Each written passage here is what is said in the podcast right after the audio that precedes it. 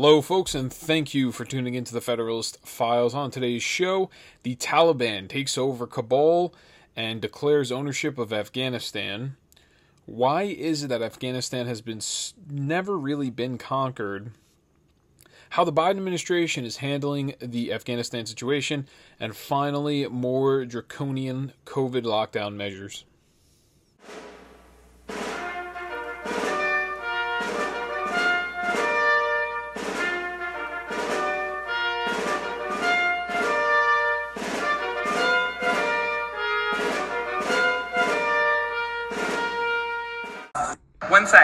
Democracy's calling.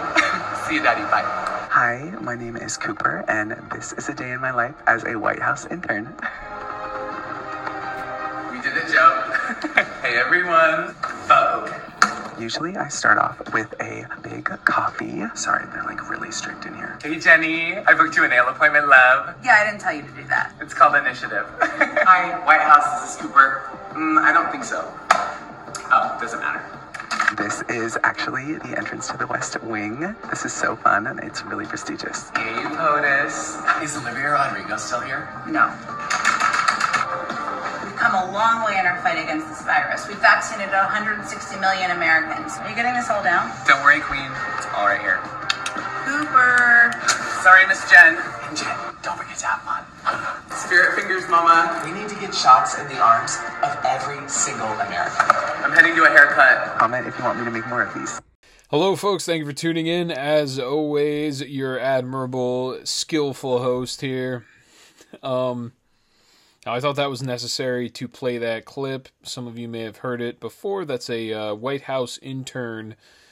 Uh, I don't even know what his name is. He's a clown. He's a joke. Uh, that is the top, folks. And when you when I say the top, this is about as good as American society I think is going to get.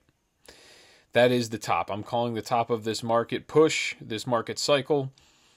Um, it only goes down from here when we have people like this in our White House working as interns. I mean, this dude's not even wearing a shirt. I think he's a homosexual. I don't really even know what he exactly identifies as. He's not wearing an undershirt in some of these clips, and he works for Jen Psaki because you could see Jen Psaki in the video. He wears long white fingernails, fake nails. Um, I really don't know what else to say. So, I mean, uh, when let's say somehow we get commandeered and we are taken over by a superior power, not only a superior power, let's just say a extraterrestrial force. Uh, if this was the remaining video clip of our society, they would assume that we all have insanity. We all were insane or are insane, uh, and they would probably exterminate all of us. That's that's the best way that I can characterize this clip. Now, like I said, the top of our society. That is the top. Uh, we're not going to. It's it's all going downhill from here. Taliban in the news. This is a huge story. You know what's really funny, folks? I've been covering. If you've been listening to this show consistently, I've been covering this topic on the Taliban for about the last three months here and there. Um, as news was coming out about the Taliban continuing to gain steam and gain influence in the region. I'm actually going to break down in this a little something different later in the show that you're probably not hearing from every every other pundit I guess out there. Why is it that Afghanistan has always been so difficult to conquer and it's really never actually been conquered before? Uh, stay tuned for that, but I want to start off first. Is you got the Taliban. They're conducting door-to-door searches. They have taken over Kabul. They've taken over the country. You have the president of Afghanistan has fled with whatever money I guess he had. Uh, there's a lot of corruption, obviously, in the country. In my very last show before uh, Kabul was taken over, and the Taliban declared that it is now their country in Afghanistan. When I was when I was reporting, you had U.S. intelligence officials, U.S. government officials, uh, politicians as well, commanders in the military, knowing that it was not sustainable to place a government, uh, uh, what we call a stable system of government, in Afghanistan. It was inevitable that Afghanistan was going to be taken by the Taliban. And there's a couple of reasons for that, but the Taliban, it's mostly, it's partially because the government there is so corrupted as well as the people that are in the Afghan military, stand at 300,000 strong comparatively to a 75,000 uh, Taliban, and it seems like not even a shot was fired. The Afghanistan military pretty much just gave up. So you got the Taliban conducting door-to-door searches. I have this Daily Wire piece written by Tim Pearce. Uh, they're going door to door and they're exterminating people. They're killing anyone that is a uh, Afghan government official, military member, and others who have worked with the United States and other Western countries. Now, Taliban militants are also seeking out journalists, while the terrorist group has promised safety and publicly called for a peaceful transfer of power. Refugees who flocked to Kabul uh, prior to its fall said that the Taliban has already begun forced marriages and executions in outlying uh, cities and town. So yeah, they, they made this promise that they weren't going to do this. Uh, obviously, we don't negotiate with terrorists because this is what they're doing. They're executing people, forcing marriage.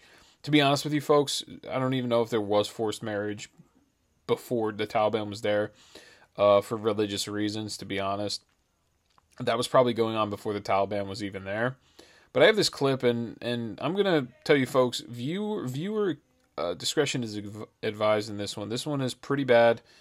Uh, it is examples. People are not getting shot in the process of getting shot, but they're on the ground, um, limp uh, bodies. And this is in Afghanistan. This is in Kabul, where the Taliban have taken hold, have taken siege, and now run the government.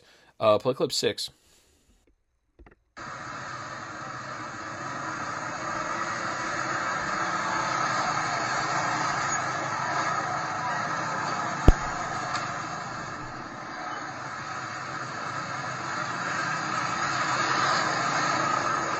So that clip there, it's heavy. It goes on for like two minutes. Uh, I'm surprised actually it has not been taken down by Twitter. I was able to find that I think Sunday night. Um, I mean, there's there's a lot more clips today. This is going to be a very clip heavy, almost one topic intensive show. At the very end, I'm going to have some COVID stuff, but it's going to be pretty short relative to uh, how long this podcast will be as it relates to to the Afghan the Afghanistan crisis right now and the Taliban taking over, taking siege of the entire country, which was kind of known to this. This was common knowledge amongst people that read the news and, and know politics. So I have this clip of uh, Joe Biden on July 8th saying that the Af- that Afghanistan is secure, and he explains the demographic situation and the differences of military powers, saying that the Taliban's not going to take back Afghanistan anytime soon. Uh, play clip seven. Is a Taliban takeover of Afghanistan now inevitable? No, it is not. Because you have the Afghan troops have 300,000 well equipped, as well equipped as any army in the world, and an air force against something like 75,000 Taliban. It is not inevitable. Mr. President, thank you very much. Your own intelligence community has assessed that the Afghan government will likely collapse. That is not true. Is it? Can you please clarify what they have told you about whether that will happen or not? That is not true. They so, did not. They didn't. Did not reach that conclusion. So, what is the level of confidence that they have that it will not collapse? The Afghan government and leadership has to come together. They clearly have the capacity to sustain the government in place. And do you see any parallels between this withdrawal and what happened in Vietnam with some people feeling? None whatsoever. Zero. What you had is you had entire brigades breaking through the gates of our embassy. Six, if I'm not mistaken. The Taliban is not the South, the North Vietnamese army. They're not, they're not remotely comparable in terms of capability there's going to be no circumstance where you see people being lifted off the roof of a embassy the, of the United States from Afghanistan. It is not at all comfortable. So, when Joe Biden lays out the demographics, he's right. The number is 300,000 strong Afghan military versus 75,000. Uh, in reality, with with a rudimentary air force you have with the uh, Afghan military, they have very strong arms. I believe they had tanks as well. In reality, this is an overmatched fight um, with the Afghan military being the favorite by far. In a regular scenario between countries, let's say two countries fighting each other, if those were the numbers, you have 99.99% of the time, you're going to have the country with 300,000 men uh, winning that battle with a with at least some sort of an air force as well as tanks and other artillery uh, like that, right? In this case, it's almost like a bullet wasn't even fired. Uh, it seems like the Afghanistan military just gave up. They don't even want to fight for their country uh, because I think it's a very corrupt situation. It's a there's a lot of tribalism there. There's a lot of factional violence that that goes on. And at the very end, you had Biden say this isn't going to be like a situation in, in Vietnam where we had to airlift the employees at the the U.S. the U.S. Uh, employees at the embassy, uh, U.S. citizens. And here I have a I have a picture, and this is uh, the Kabul embassy right here. They're airlifting U.S. citizens out of the uh, Kabul embassy in Afghanistan. So he's wrong on that as well. Um, I mean, I don't know what else to say, folks. I, I don't want to sit here and be like, I'm not happy that this is going. This is terrible situation. I think that people we should have gotten out of Afghanistan, but I think we should have got out of, Afghanistan when Trump said in March that he wanted to get out of uh, Afghanistan. But you know why that didn't that didn't happen, and this is a little known fact here. When they came through with the defense budget, in that defense budget, it has had a specialized provision that the House of Representatives and the Senate had to vote to allow Trump to pull troops out of Afghanistan because they didn't approve of him doing so. Because they like the idea of the military industrial complex. They like keeping people in Afghanistan, keeping boots on the ground. Um, and they continue to nation build uh, because people are getting huge contracts. Family members are getting huge contracts to build in those nations, and they're U.S. contracts. It's our taxpayer dollars are going to rebuild other countries, and people that are hooked up in the government that have family members that are government officials are the ones that are getting hooked up with these government contracts. That, along with you know military weaponry as well, but I think it's actually much more so the rebuilding of nations in which family members and connected individuals are making huge sums of money and becoming wealthy off of the system. Um, so this isn't the first time that Biden has contradicted himself in terms of foreign policy. Uh, many times he's done so. I have the Just the News piece written by John Solomon. And it starts off for most of his speech, and this is talking about Biden's speech yesterday that he held, or I'm sorry, on Monday that he had in a speech, for the most part, he, he blamed Trump a little bit, but he did point out something, and he alluded to something very important, which he was 100% actually correct. And I'm going to go over it at the very end of this uh, article here. But for most of his speech, Biden sounded the same ending endless war uh, principles that a predecessor Donald Trump advocated for. In so doing, he revised his own personal history, most importantly, when it came to using the military for nation building. So he stated on Monday, and I quote, Our mission in Afghanistan was never supposed to have been nation building.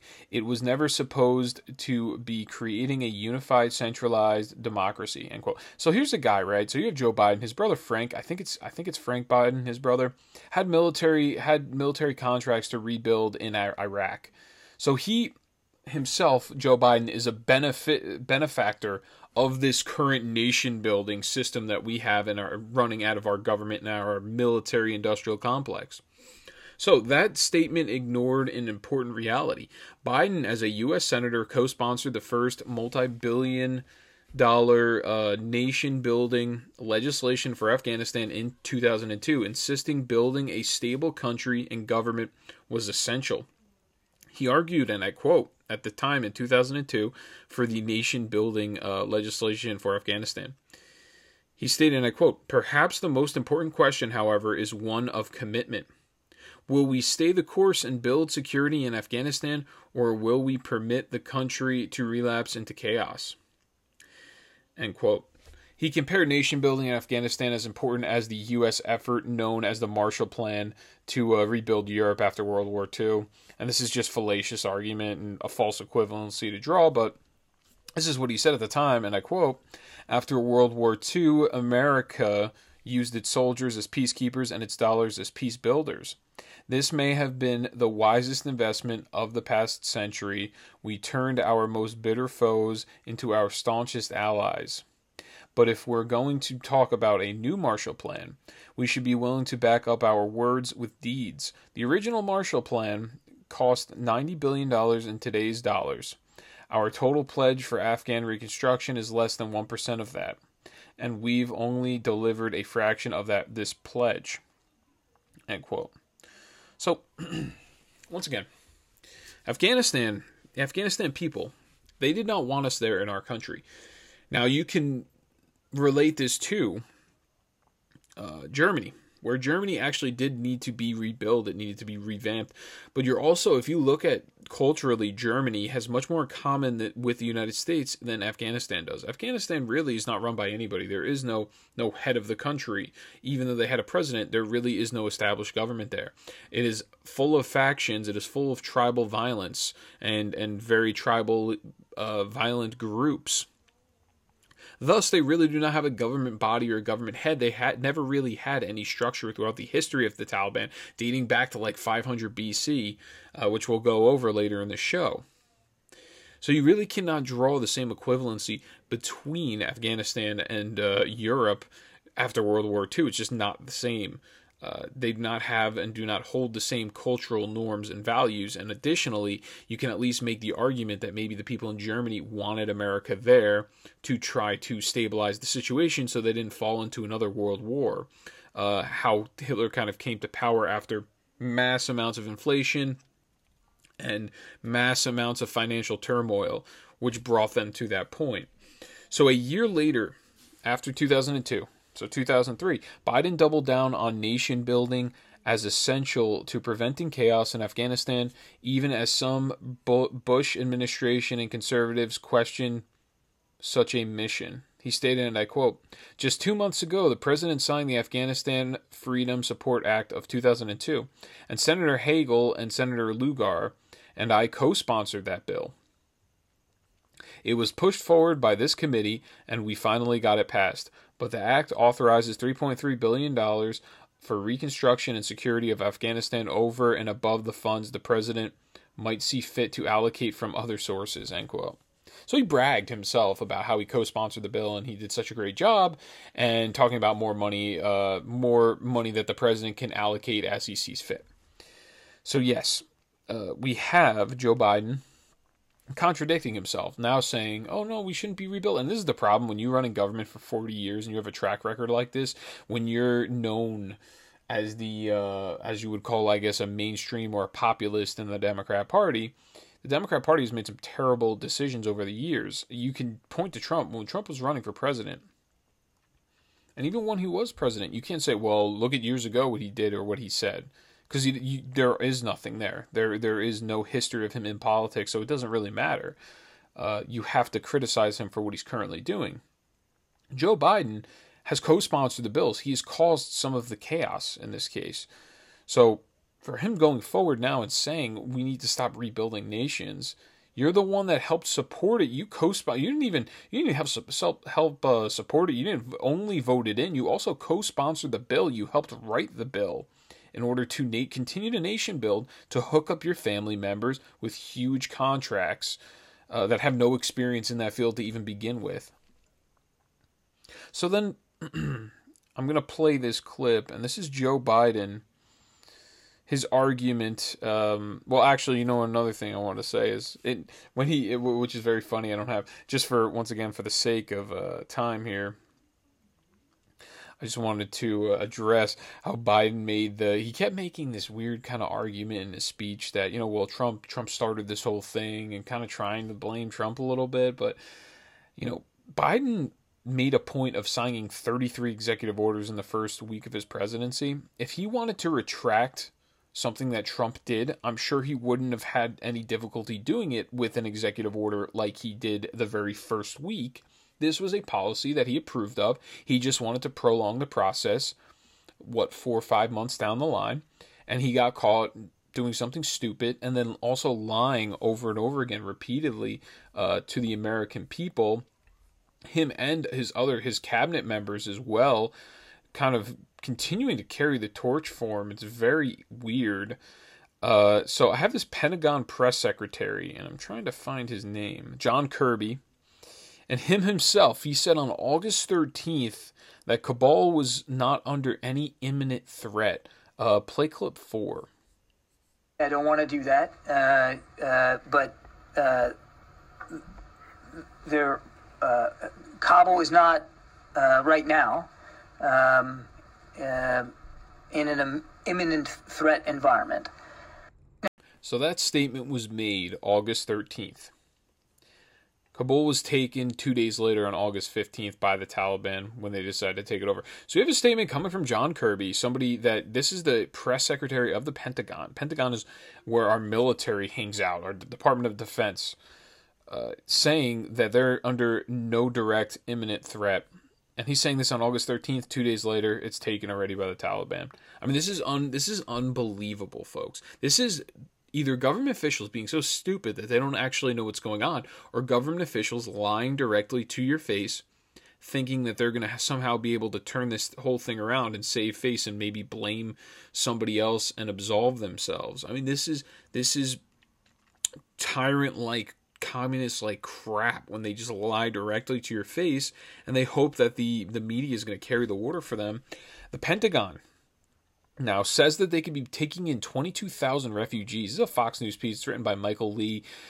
The same guy, Press Secretary John Kirby, said that there's 22,000 at risk Afghans that could be transported to uh, three different U.S. facilities in the coming weeks. This is another thing I heard. I heard that there's, I don't know if this is exactly true, I've yet to be able to verify it. They're saying there's something like 30,000 Americans still right now in Afghanistan, which is a huge problem if the country's being ran by the Taliban. I'm not 100% sure on that.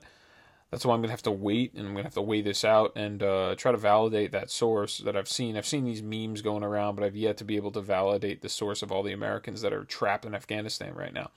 But uh, Press Secretary of the Pentagon John Kirby is saying that we have 22,000 at-risk Afghans that, that we may be transporting to uh, U.S. facilities here, I guess, as refugees. And this is what he said, and I quote: "Our aim at these three facilities would be over time, three to four weeks from now, be able to provide support for up to 22,000 at-risk individuals.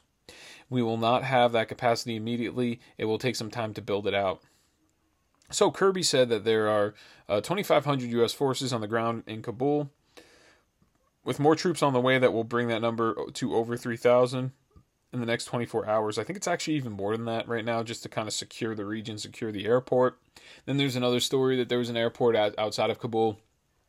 Uh, that the U.S. wanted to hold on to, but they decided not to, and now that one's overrun as well. So Kabul, the airport's a total disaster, and then another airport that they could have had held down, which was much easier just from a just from the point where it was, it was much easier to hold down the Kabul, where it was a big city and there was a lot of high population. Um, but yes, okay. So I have this clip. Speaking of speaking of airports, I have this clip of men running right next to a U.S. military cargo plane that is carrying, um, I guess, some Afghan citizens that were considered U.S. sympathizers as well as some U.S. military members and maybe some people from the U.S. Embassy as well. Uh, play clip two.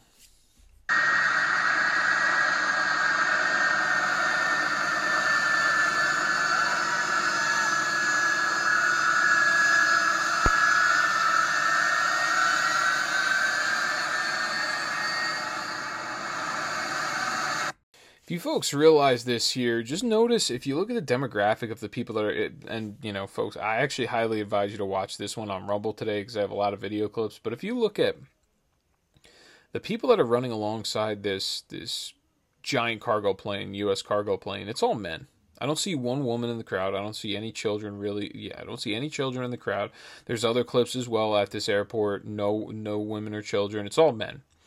And you have to ask the question, you have to beg the question. You have 75,000 apparent uh, Taliban soldiers, and you have, I mean, I'm just looking at some of these videos. Why, you have a bunch of military age men. Why is it that none of them are fighting for their country? And that's a very good question to raise. So I'm going to play this clip of Joe Biden. He actually he actually makes a very good point. He admits in the very beginning that they dropped the ball. They underestimated the power of the Taliban. Uh, play clip five. Forces. That's why we're still there. We were clear eyed about the risk. We planned for every contingency, but I always promised the American people that I would be straight with you. The truth is, this did unfold more quickly than we had anticipated. So, what's happened? Afghanistan political leaders gave up and fled the country. The Afghan military collapsed, sometime without trying to fight. If anything, the developments of the past week reinforced that ending U.S. military involvement in Afghanistan now was the right decision.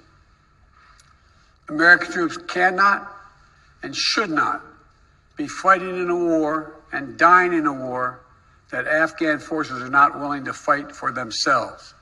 So, yes, Joe Biden makes the perfect point. And I hate to say this, uh, I hate to agree with Joe Biden. Why is it that we have, for the last 20 years, we have been sending our youth, some of the greatest men and women in this country that have great potential beyond being in the military? Why are we sending them across seas to fight a battle that the people that live in the country aren't even willing to fight? The Afghan military isn't even willing to fight for their country. We have American soldiers that love um, this country here. We have American military members, patriotic Americans, and they are fighting a war for another country on behalf of citizens of another country. And we are spilling American blood for another country that doesn't even want to fight to preserve itself. I mean, it is a joke this was a cataclysmic, and don't let the media uh, state otherwise to you. Don't make them convince you. The media is kind of, you know, backtracking on this. They're they're asking critical questions of of the Biden administration right now. But this is a cataclysmic disaster. Foreign national. It is a disgrace. It is a complete foreign relations, foreign affairs, the biggest disaster in a very long time. Uh, I, don't even I can't even sit here and think of a scenario. I know definitely not in my lifetime. I mean, this is a, a disaster of epic proportions. What's going on right now? Uh, the media is going to kind of cover this up. They're going to ask kind of softball questions. Maybe they'll be a little bit critical of the regime, but they're going to continue to drop the ball on this stuff. And this is these are things that were going on for a very long time. This Afghanistan thing was going on for the last three months with the Taliban gaining more and more uh, power in the region. I've been reporting on it. But why is it that you have yet to hear until suddenly everybody heard about it in the last week or so? And that's because the media will only carry the water of the Biden administration. They're not going to let anybody know. There's no negative news that's allowed. It has to be sudden. It has to be quick. Quick in the news cycle. Get it out of the news cycle. Let's talk about something else later. That's the way that they work. They don't want to talk about the negative stuff unless they are forced to do so. And in this case, they are forced to do so because it is such an international galactic disaster of a story that they have to report it. Okay. So that's really what's going on right now. So Jen Psaki, another story that I think this is a, this is amazing here. Jen Psaki's nowhere to be found. Jen Psaki, I guess, decided to take her break or take her leave or take her vacation. She's going to be done at the very end of this year she's nowhere to be found found during all of this. So she's not out there being the press secretary doing her job. You had Biden give his speech on Monday. It was about a 10, 15 minute long speech. He read off a teleprompter the entire time, uh, partially blaming the Trump administration for something that he really impacted and the establishment as well and the Congress impacted more than Trump did when Trump was trying to pull them out in March and they stopped him from doing so. So you had terrorists and this is this is the point of why I was kind of pointing out. You have 22,000 people that apparently need help, right? Refugees uh, from Afghanistan. How are we to know that there is no terrorist threat for those 22,000 refugees? How are we to know that? Are we going to vet 22,000 people coming to this country?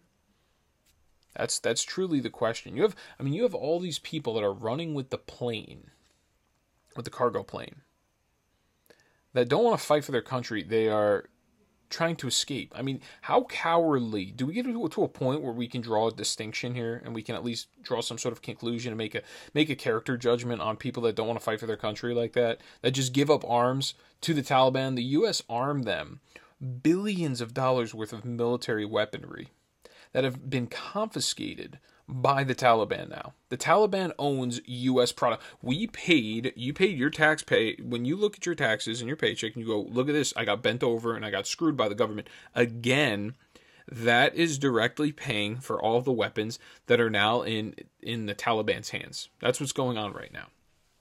So the Pentagon now, they say that, uh, or rather, terrorists are crossing the border at unprecedented levels. Uh, Washington Examiner piece written by Anna Giaritelli.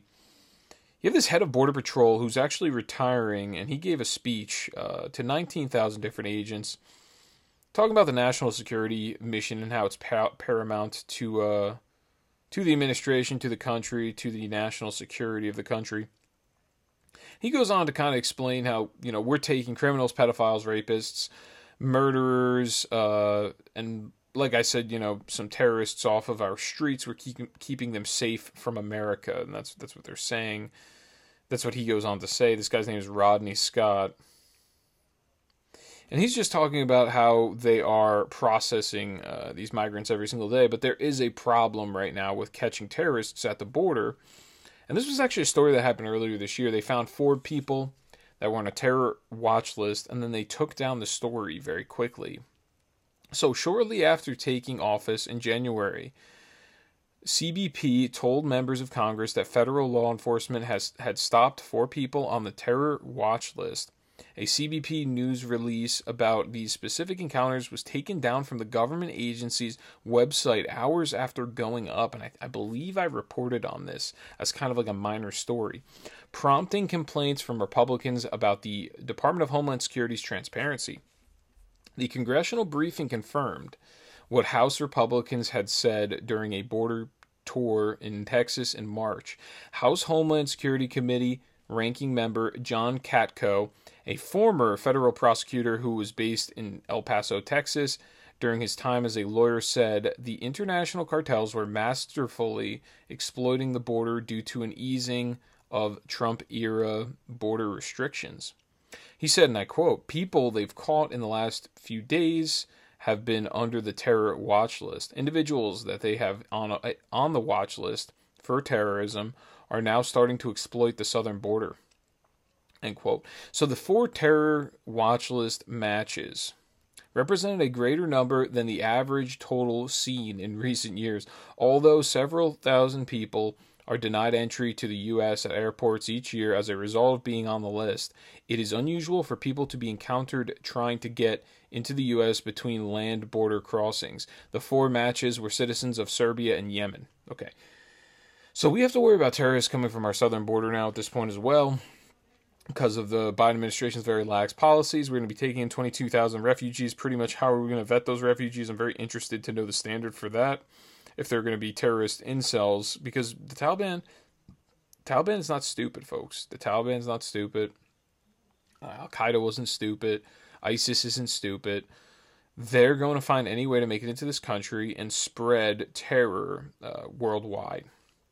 So, one person with firsthand knowledge of Scott's decision, and this was the former CBP head, said in May that Scott was told to retire, resign, or move away from headquarters. The decision by Scott's boss was completely driven by politics, even though Scott's position is apolitical and he was a 29 year employee of the Border Patrol.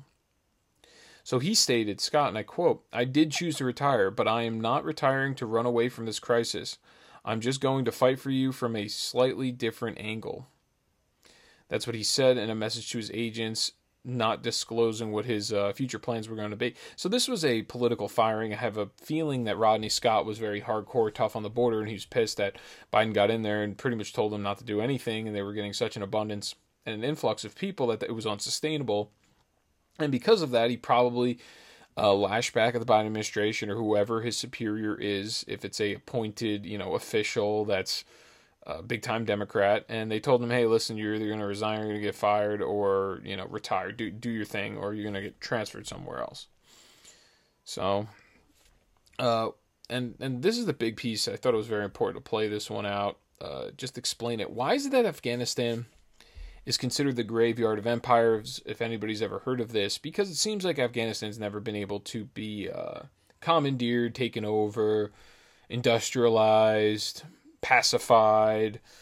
Uh, it's the diplomat.com piece written by Akhilesh Pillalamarri, and this was written in 2017. I thought it was very interesting to go over this, though. So, despite spending more on Afghanistan than on rebuilding Europe after World War II, little progress has been made. It would not be surprising if the Taliban controlled all of Afghanistan within a decade. Afghanistan is a notoriously difficult country to govern. Empire after empire, nation after nation have failed to pacify what is today the modern territory of Afghanistan giving the region the nickname the Graveyard of Empires. Even if sometimes those empires won some initial battles and made inroads into the region, if the United States and its allies decide to leave Afghanistan, they would only be the latest in a long series of nations to do so as the British learned in their, ni- their 1839 to 1842 war in Afghanistan. It is often easier to do business with a local ruler with popular support than to support a leader backed by foreign powers. The cost of propping up such a leader eventually adds up. The, cl- the closest, most historical empire have come to controlling Afghanistan was by adopting a light handed approach, as the, the Mughals did. They managed to loosely control the area by paying off various tribes or granting them autonomy. Attempts at anything resembling centralized control, even by native Afghan governments, have largely failed. Okay. So in Afghanistan, the problem is, is you have so many different tribes, you have different sects uh, of Islam. I mean, Islam now is like the national religion, but over there it was actually Buddhism at one time, I believe. It's going to go on to describe the plethora of, of different tribes that are in that region, and this is part and the terrain as well, and that's the reason why I can't really be taken over. If I had to guess an actual solution to this problem, would probably be a monarch with a bunch of nobles. That's actually the best solution right now that I could think of, short term uh, solution, and then eventually convert itself into some sort of democracy or a republic eventually. But Okay, so Afghanistan is particularly hard to conquer primarily due to the intersection of three different factors. First, because Afghanistan is located on the main land route between Iran, Central Asia, and India, it has been invaded many times and settled by a plethora of tribes, many mutually hostile to each other and outsiders. Second, because of the frequency of invasion and prevalence of tribalism in the area, its lawlessness lead uh, led to a situation where almost every village or house was built like a fortress or a qalat. Uh, that's the other name for it. It's like a compound. Third, the physical terrain of Afghanistan makes conquest and rule extremely difficult, exacerbating its tribal tendencies. and it's hard to move from one place to another. So there's going to be more tribes. You're going to be much more tribal because you need the help of others and you're not going to move around as often, which kind of exacerbates the problem for them. Afghanistan is dominated by some of the highest and more jagged mountains in the world as well. These include the Hindu Kush, which dominates the country and run through the center uh, and south of the country, as well as the Pamir Mountains in the east, the Pamir Knot, where the Hindu Kush, Pamir, Tian Shan, there's all these different names, and the Himalayas all meet is situated in uh, Badakhshan, a northeast uh, in northeast Afghanistan. So some of these various tribes, and and it goes through this giant history. The Mongols at one time were over there, and then I think somebody killed uh, what's his name's great great great great grandson, the Mongol leader. I can't. I'm drawing a blank right now. I can't believe it. Genghis Khan. Genghis Khan's like great grandson. There's all these stories of different tribes or different countries trying to kind of commandeer the territory from 500 BC until now, and it just has never worked um, because of the tribalism there, the factional violence. So, various tribes founded empires within the Afghanistan region before breaking up into mini statelets. These included the Greco Bactrians, the Indo Parthians, the, Sac- the Scythians, the Great Buddha building Kushans, the Kittites, and the White Huns. By this time, the region already acquired a difficult reputation when the Arabs arrived in the region at the dawn of the 8th century. It was patchwork of small but tough principalities. Uh, attempts to conquer the Zunbils of Kandahar failed spectacularly. The first major setback faced by the Arabs after their great conquest began. An expedition of 20,000 men sent sent against uh, the Zunbils returned with 5,000 people. It almost took 200 years for Afghanistan to be Islamicized from west to east, a process that only near, neared completion when, and I can't even pronounce that name, uh, al Safar, a Persian blacksmith born in Zaranj in Afghanistan on the border with Iran, conquered Kabul. Even and this is the reason why Kabul is such a big deal because when once Kabul was conquered, that was the entire country was now an Islamic state, and and that's why Kabul was such a big was such a paramount defeat uh, years ago. And we're talking the eighth, what the the that was like in year one thousand, I think, is when it became fully Islamicized, as they call it. Uh, even then, the Hindus Shahi dynasty held out for another hundred years in the easternmost parts of today's Afghanistan until conquered by Muhammad of Ghazni around the turn of the millennium. So that's like you know year eleven hundred or one thousand uh, when that was going on. So yeah, there was there was Hindu, there was uh, Buddhism in the region, but the Islamic religion kind of came in later actually in the history of Afghanistan. So since then, and this is kind of the rundown here is why that no one can take it over. So the real reasons that Afghanistan's never really been able to be taken over or governed, you have a lot of tribes, you have very hilly terrain, which exacerbates the problems of the tribes. Um, there's a lot of factional violence because of these these powerful tribes, and it's there's no one that's ever been able to take over the country because the tribes are more powerful than the government, and everybody falls into their different tribes. Uh, moreover, and there's there's much more loyalty to a tribe than there is to a centralized government. So since then, as both the British and Russians have learned that while it is possible to conquer territory in Afghanistan temporarily and defeat Afghans militarily in open battle, it is virtually impossible to hold the region down for long. When it is filled with guerrillas, uh, as in guerrilla warfare tactics, tribes, and castles that can constantly weigh down a foreign power, the people of Afghanistan have nowhere to go and can fight their whole lives. Foreigners beware, in particular, of the Kandahar region, a luxury that outsiders do not have. So, so yeah, outsiders can't sit there. The United States can't sit there and wage war for an entire lifetime uh, against Afghanistan. I mean, it's been a long time though. The United States should learn from the history of Afghanistan and understand that, that escalating the war will have no particular impact on the outcome, minus a permanent occupation, which would be ineffective at best, the bloody and cost prohibitive. Um, at worst, the only way to deal with Afghanistan is to deal with its plethora of local powers, and if this means accepting the Taliban in exchange for a modicum of stability and a promise not to host global terrorist organizations, then so be it. The alternative is an unwinnable, never-ending war. So this this writer was kind of almost predicting what would happen in 2017. He's right. But what he's saying is he thinks the remedy is to accept the Taliban as the um, as the governing structure. Uh, I guess. I mean, I don't. I don't really know what the answer is. That region, there's really, to me, there's no answer.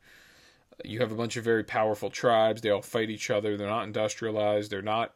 There's no cohesive unit. There's nothing that unifies anybody around there. Uh, there's no guiding principles. There's no. There's no Bill of Rights. There's. There's just nothing to unify uh, some sort of free country or free man. It's all about power in those institutions, and that's why there is really no institution. So, what's another interesting story I have here is that Obama released a commander that helped plan the takeover of Kabul. Post millennial piece written by Hannah Nightingale. So, according to the New York Post, you have uh, men that organized the takeover of Afghanistan. They were re- released. There was five of five Taliban commanders that reportedly vowed to return to Afghanistan and fight the American troops based there, making contact with active Tal- Taliban uh, militants, which is hilarious.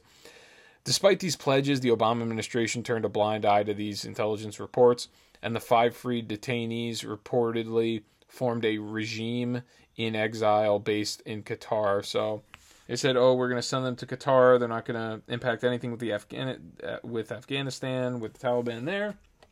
And you have this one guy, one of them that ended up pretty much. Uh, he's the one that planned the takeover takeover of Kabul, so they still have a lot of influence in the Taliban, and this was knowingly. Um, and what's what's even worse about it is the uh, he was released with four others as part of an exchange for U.S. Army Sergeant Robert Bowe Bergdahl. Released from capture, Bergdahl was later revealed to have deserted his post and was sentenced to a dishonorable discharge from the military. The five were the only forever prisoners at Gitmo to be released without being cleared by the Guantanamo Bay Parole Board. So, you know, Barack Obama decided not to go through the parole board. He just used his executive power to trade people over and now those people scheduled the uh, or planned the overthrow of the government in Afghanistan. So, so I have another clip. This is from the State Department, and this one is unbelievable. This is them talking about asking the Taliban what type of government to implement over there. Uh, play clip one. Additionally, the UN Security Council issued a joint press statement earlier today calling for a new government that is united, inclusive, and representative including with the full and full and meaningful participation of women. The council spoke with one voice to underscore that Afghanistan must abide by its international obligations, including to international humanitarian law, and ensure the safety and security of all Afghans and international citizens. So that's Ned Price, the self avowed dork of the uh, State Department. He's a spokesperson for the State Department he's calling for inclusion in the uh, in the Afghanistan government, telling the Taliban soldiers that hey, listen, you guys are gonna have to put some women in your government because we're we're totally in a, a, position to negotiate with the Taliban right now that now holds all of the power in Afghanistan. I mean, it's just it's a laughing stock. If if you're if you're someone once again that reads the news and pays attention to any of this stuff it's just a big sham. It's just a big show for everybody to show how intersectional we are as a country and how how uh, tolerant we are comparatively to another country. We're going to ask you make sure that you have women in your military as the Taliban are taking American sympathizers out of their homes and putting a bullet through their skull. We're going to tell that we're at a point where we think we are at a point to negotiate, a point of power, which we're not. Uh, Rasmussen poll Joe Biden. 63% of the nation said that we are heading in the wrong direction, according to this poll. 33% said we are heading in the right direction, and this is right after the Afghanistan news uh, started to kind of roll out. So that's a good that's a good determinant of how great the administration is doing such thus, thus far. I this other picture, if you guys want to check this out on the screen. This one's just pathetic and hilarious. You know, the White House tweeted this this photo, and it shows some White House officials, um, I believe intelligence officials, and it's Joe Biden awkwardly staring at a screen, talking to them, looks clueless, like he doesn't know what's going on. And they actually give up the locations of their own intelligence officials like idiots by posting this on Twitter, and it's actually still up. Um, it's just pathetic. It's just another incompetence by the U.S. government. I have CNN outside of uh, the Kabul embassy, and their coverage of this is just not surprising at all. Play clip nine. They're just chanting death to America, but they seem friendly at the same time. It's utterly bizarre. That clip gives me vibes of when um, the CNN reporter is saying, "Oh, it's mostly peaceful protests," as there's a house or a, or a business on fire, just ablaze behind him. It's the same deal. They're chanting death to America. They chanted death to America after 9/11. They always chant death to America. It's it's a regular occurrence. That's their chant. That's their cheer. They hate our guts. Uh, they hate the idea of a Western nation of free people that are not indoctrinated into some sort of caliphate-like religion. It's really all it is. Um, yeah, so I want to play these other some of these other clips. I got it's all COVID related. I got Fauci. He's telling everybody now they're going to need a booster, and really what they're going to do is they're going to move the goalposts with this. So he's saying people that are at risk that have some sort of comorbidities or immune immunological disorders, uh, they're going to need a booster shot. Uh, play clip five for having me. So, as we just mentioned, the FDA is expected to authorize a booster shot today for immunocompromised people. Will everyone need a booster shot at some point, Dr. Fauci? You know, it is likely that that will happen at some time in the future because it is it is it, it would be extremely unusual, and we're already starting to see indications in some sectors about a diminution over time. That's durability. We don't feel at this particular point that apart from the immune compromised, we don't feel we need to give boosters right now. But importantly, we are following this in real time, literally on a weekly and monthly basis. We're following cohorts of individuals, elderly, younger individuals, people in nursing homes, to determine if, in fact, the level of protection is starting to attenuate. And when it does get to a certain level, we will be prepared to give boosters to those people. But from what you just said a moment ago, it is imminent that we will be giving it to immune compromised. All right. First and foremost, this is not considered if, if there is a need for booster shots and and this will continue folks. The, the goalpost will shift on this. It's not going to be just people that are immunocompromised. It's going to be everybody. It's going to be all of us right? If this is the case that means that this is a vaccination that does not work if there's a need for a booster shot. That's all it means simply. If you think of rubella measles um, what smallpox? If you think of all of those other vaccinations when you're a child, I think you get one and then you get a booster after that, and then you never need one ever again for the rest of your. I think you don't need one for another like 20 years after that. You, you still have in your blood antibodies. They last for 15, 20 years. It's not eight months. It doesn't last for eight months or six months or a year. They last for 15, 20 years. That means, thus, that means that these vaccines are being found ineffective. Uh, the Pfizer vaccine in particular, there's a bunch of case studies uh, coming out of coming out of Israel who used it earlier than us, and now they're finding that it's actually beginning to wane on people their their immune or their antibodies that they were, that were created by these vaccinations. So yes, uh, if it's a booster, this is that means the vaccine didn't work. That means it isn't really a vaccine. That just means it's pretty much just a booster that needs to be re-upped every single uh, you know couple of months. So I have Justin Trudeau he's going to be mandating vaccines for his own federal employees in the government. Uh, play clip 11. We have made the decision that federal public servants need to be fully vaccinated. Uh, that is something that we're also applying to everyone who gets on a plane or a train in the coming months in Canada. That's a decision that we're making in order to keep Canadians safe, in order to put an end to uh, this uh, this uh, uh, pandemic crisis in Canada. Uh, and in order to do that, we will be working uh, with the collective bargaining agents, with the unions, with the various employers within the the the public sphere, Uh, the federal sphere, to ensure that we move forward. But the bottom line is, uh, if anyone who doesn't have a legitimate medical reason for not getting fully vaccinated chooses to not get vaccinated, there will be consequences. So I guess Justin Trudeau decided to get rid of the beard so he can look like a high schooler once again in the position as prime minister. He's actually violating the law. If you look at the very top in this video, there's this charter of rights that's given to uh, Canadians. It's including that there's exemptions, including reasons of conscience, religion, and creed, etc. So he's actually he's saying knowingly because if you're a federal government employee, you're actually given these rights in your employment status. He's he's telling people I will violate our our constitution or our government document, and there will be a punishment for people that don't follow vaccinations.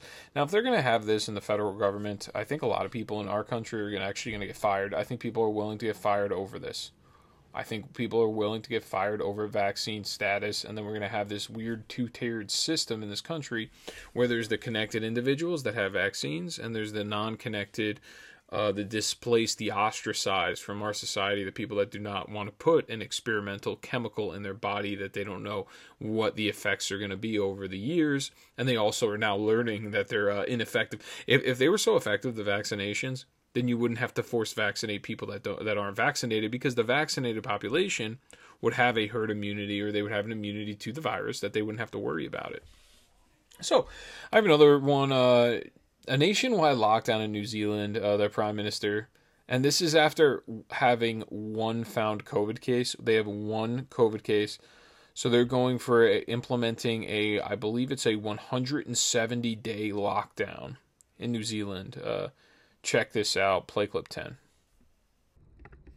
Stay local and do not congregate. Don't talk to your neighbours.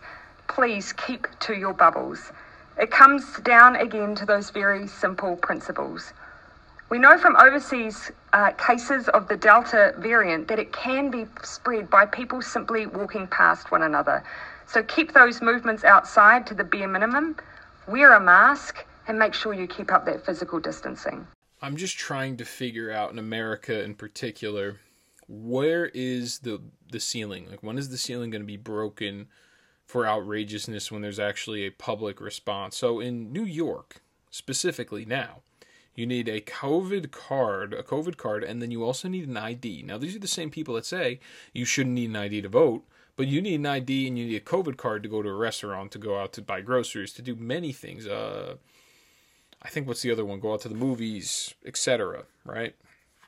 So right now, in New Zealand, they're doing a 170 day lockdown. They're telling you not to even talk to your neighbors. I mean, where is.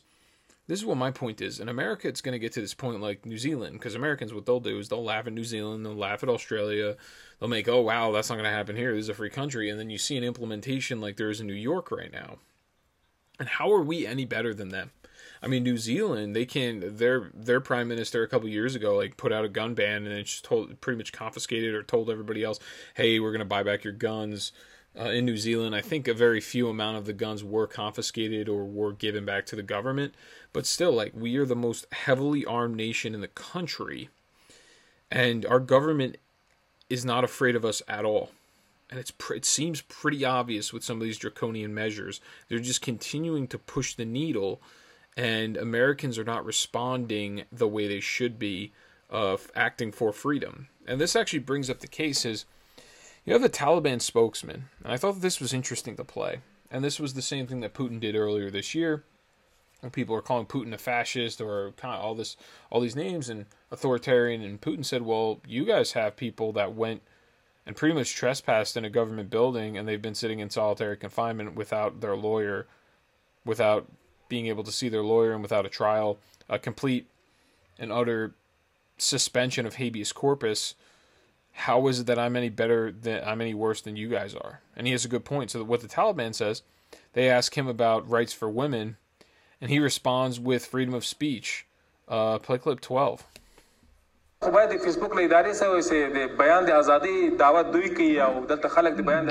question should be asked to those people who are uh, claiming to be promoters of freedom of speech, uh, who do not allow uh, publication of all information. I can ask Facebook uh, company. Uh, this question should be asked to them. So his response is, "You're asking us about freedom of speech. We're the Taliban. You're asking us about freedom of speech."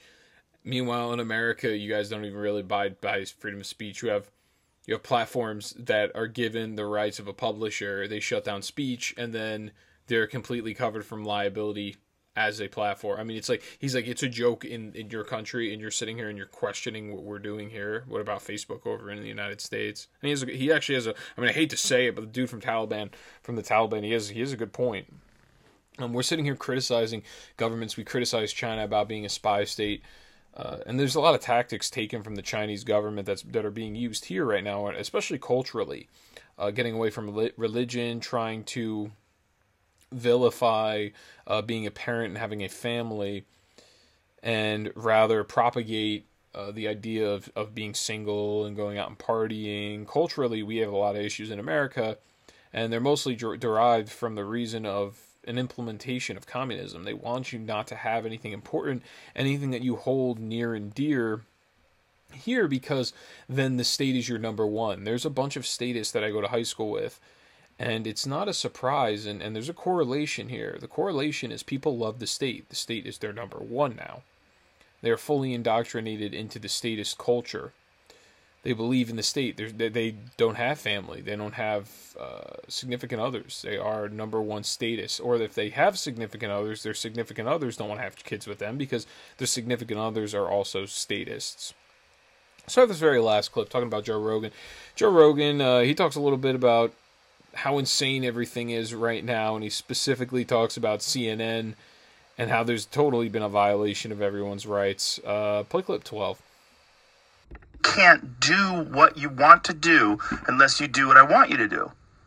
I mean, Don Lemon was talking about that openly on CNN. Yeah. Don't have a vaccine? Can't go to the supermarket. Don't have a vaccine? Can't go to work. Like, it's so strange that people want to say things like that. Like that's the thing that blows me away. Why do you? Why do people want to? Because uh, they're dumb. They're dumb. They're dumb. They don't understand history. They don't understand right. human beings. They don't understand human nature. They don't understand the history of every single country that's ever existed mm-hmm. other than the United States. Up until 1776, every fucking country that has ever existed was run by dictators. Right. All of them. This is the first one where you had elected officials. This is the first experiment in self government that actually worked, and it created the greatest superpower the world's ever known. It created the greatest cultural machine, the greatest machine of art and creativity and innovation right fucking here. And how did it do that? It did it through freedom. Yeah, he's not wrong. I mean, he's 100% correct. Uh, he's right. It's a great country. You have free principles, and there's a bunch of statists that want to destroy the country. And they want to destroy your individual freedom, your individual rights.